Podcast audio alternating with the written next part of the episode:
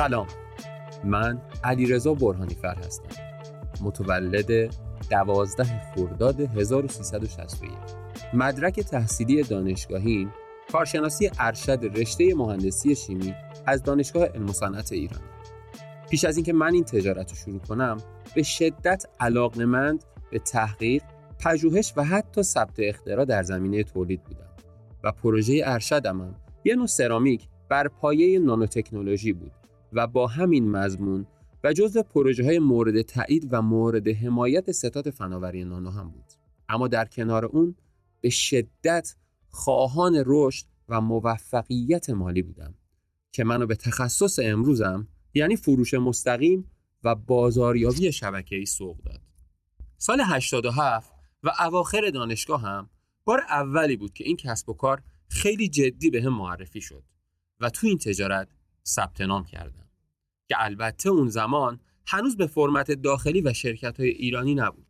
و دقیقا زمانی بود که داشتم کار رفتن از ایران به یه دانشگاه تو شهر منچستر انگلیس رو انجام می‌دادم. اون موقع خیلی سخت وارد شدم. با کلی گارد ذهنی و از اون سختتر شروع به کارم بود. کلی طول کشید تا استارت زدم.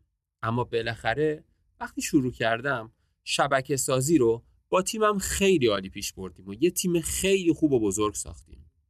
اما قصه خیلی زود عوض شد. با همه فرازها و نشیبها با همه شیرینی ها و تلخی ها اواخر سال 89 و اوایل سال 90 کارمون به انتها رسید. یا بهتر بگم به انتها رسوندمش. به همه تیمم گفتم دیگه با این شرایط من کار نمی‌کنم. و یک نتیجه و درس بسیار بزرگ تو زندگیم به جا گذاشت که دقیقا گابریل گارسیا مارکز هم بهش پرداخته. کار غیرقانونی فایده ای نداره حتی اگه با مهارت انجام بشه. و من این را هم اضافه کنم. حتی اگه بی نهایت دلیل برای انجامش داشته باشی. بعد از اون با همه مسائلی که از سر گذروندم مثل خیلی از آدما رفتم دنبال یه شغل. اما همین که ماجرای شروع کار جدی می‌شد ناخداگاه میکشیدم عقب. در ظاهر دلایل منطقی بود اما در باطن انگار اون چیزی نبود که من می‌خوام. با خودم گفتم خب حتما این کارا برای من کوچیکه. اگه قراره برای کسی کار کنم حداقل دیگه شرکت نفت باشه چون چند سال قبلشم یه پروژه بهینه‌سازی مصرف سوخت انجام داده بودم و به واسطه تجربه خوب قبلی شرایط کار کردن تو شرکت نفت مهیاتر بود. داشتم کارامو ردیف می‌کردم که یه اتفاق خیلی جالب افتاد. گفتن network تو ایران قانونی شده. شاید باورتون نشه گل از گلم شکفت. با یکی از دوستام قرار گذاشتم و رفتیم چند تا شرکتی که اون موقع تازه مجوز گرفته بودند و دیدیم.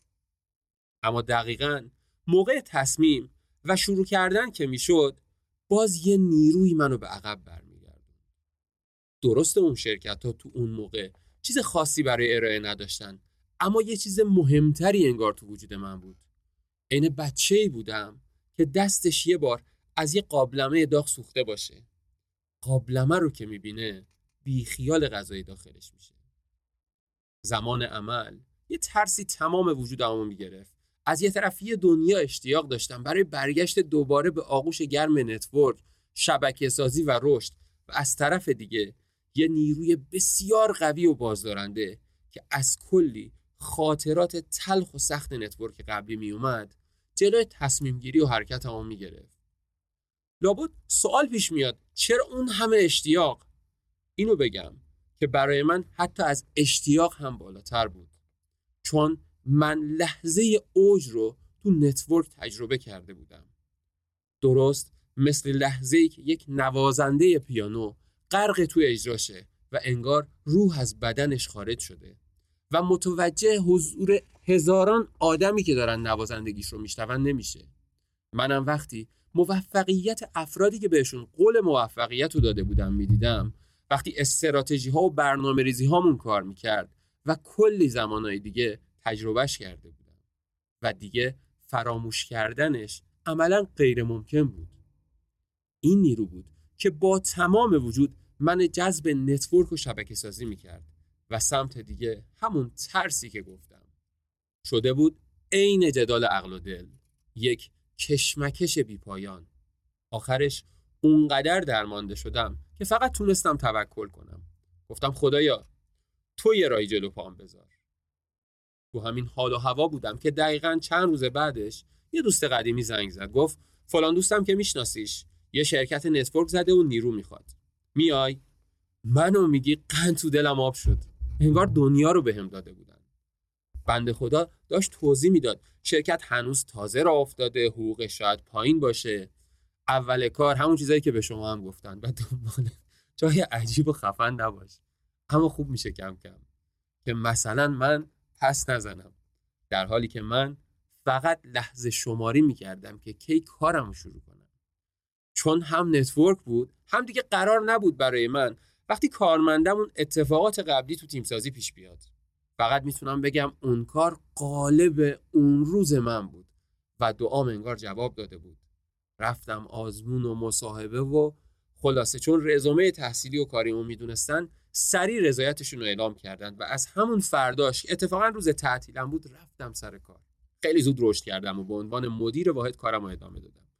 به یکی از تاثیرگذارترین پرسنل شرکت تبدیل شدم. کم کم دستم هم بازتر شد. همایش گذاشتیم و کلی کارهای دیگه. اما یه روز بعد از ظهر اتفاق جالبی افتاد. تو یکی از همین همایشا یعنی همایش سالیانه شرکت تو فروردین 93 یکی از افراد موفق شرکت داشت روی سن سخنرانی می‌کرد و از آینده‌ای که متصور بود می‌گفت. منم نشسته بودم تو سالن رو داشتم تماشاش می‌کردم. حین صحبتاش یه نیروی تو من بیدار شد. در واقع همایشی که گذاشته بودیم روی تیمای فروش تاثیر بذاره اومد و منو هدف خودش قرار داد. منو برد توی حال و هوایی. یه صدایی هم تو ذهنم مدام میچرخید. می‌گفت علی رضا تو این همه تو این تجارت زحمت کشیدی. حالا اجازه میدی چند تا خاطره تلخ مانعت بشه؟ تو واسه این تجارتی. راهتو گم نکن.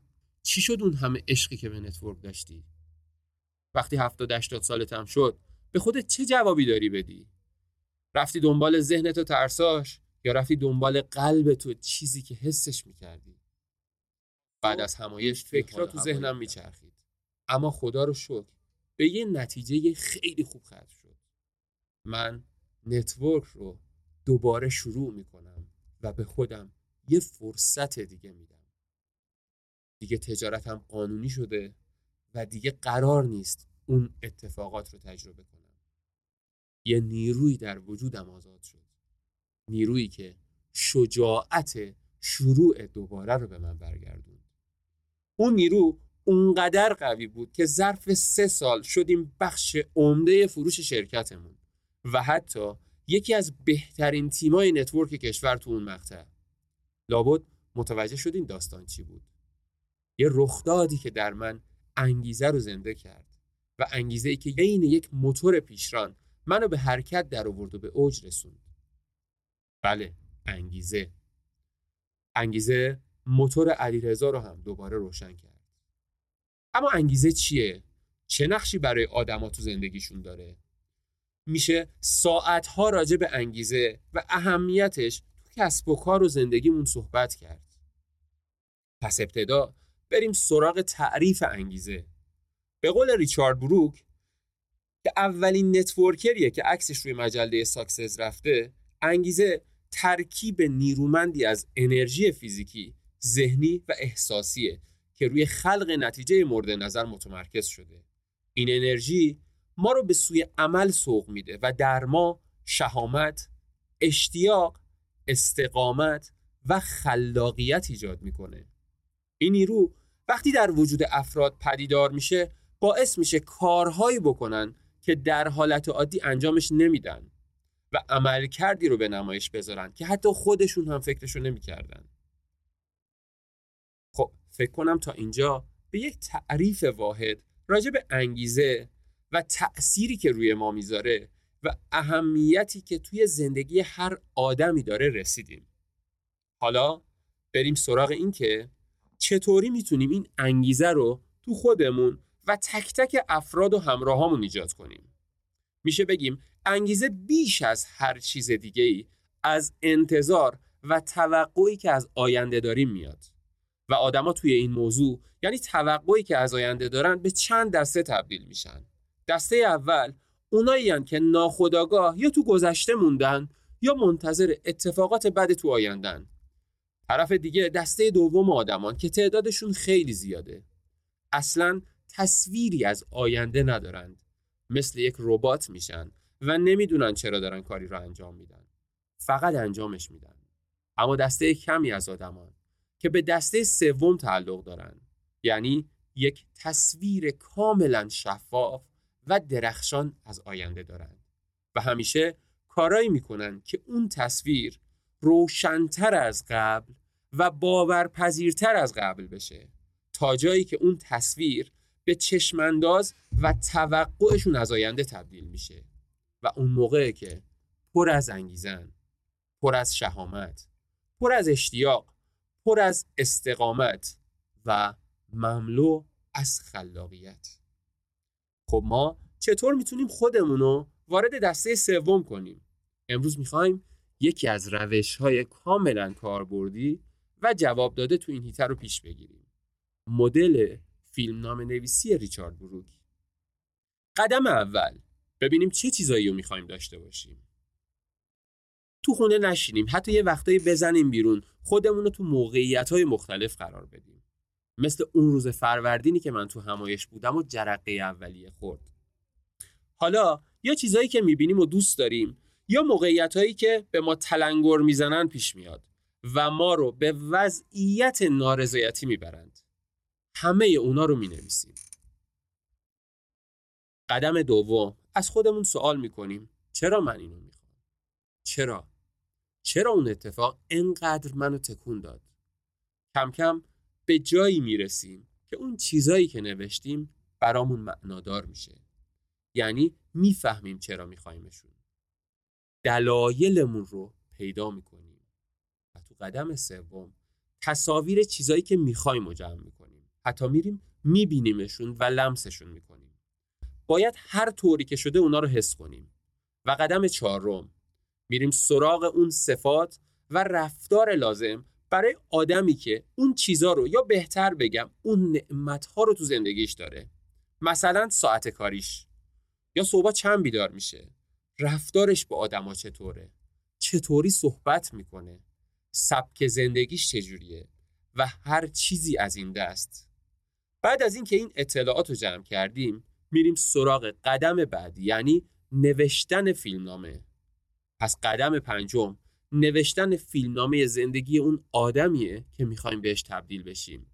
یعنی ما وقتی اون امکانات و نعمتها رو در کنار صفات و رفتاری که نوشتیم داریم چطور زندگی می‌کنیم؟ همه رو می‌نویسیم.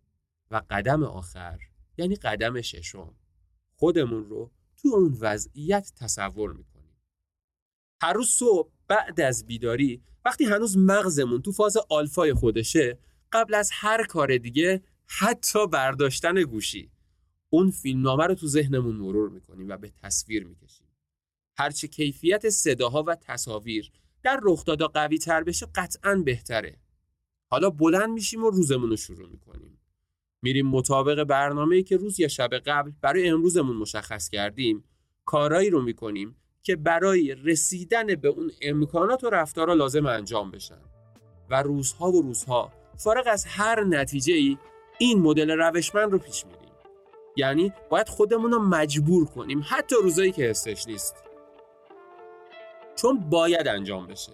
مثل قهرمان المپیک که شاید هر روز مود خوب نداشته باشه اما باز سر تمرینش حاضر میشه. ما هم ادامه میدیم. کم کم یه چیزایی پدیدار میشه و بعد از اون یک روز جادویی از راه می‌رسیم. به جایی می‌رسیم که ما تبدیل به اون آدمی میشیم که تصویرش کردیم و اون نعمتهایی که خواستیم تو زندگیمون جاری میشه. این معجزه و این روش برای ریچارد بروک جواب داد و باعث شد همونطور که پیشتر گفتم اونقدر رشد کنه که عکسش به عنوان اولین شبکه ساز تاریخ روی مجله معتبر ساکسس بره. و برای هزاران آدم موفق دیگه هم جواب بده دوست عزیزم امروز نوبت تو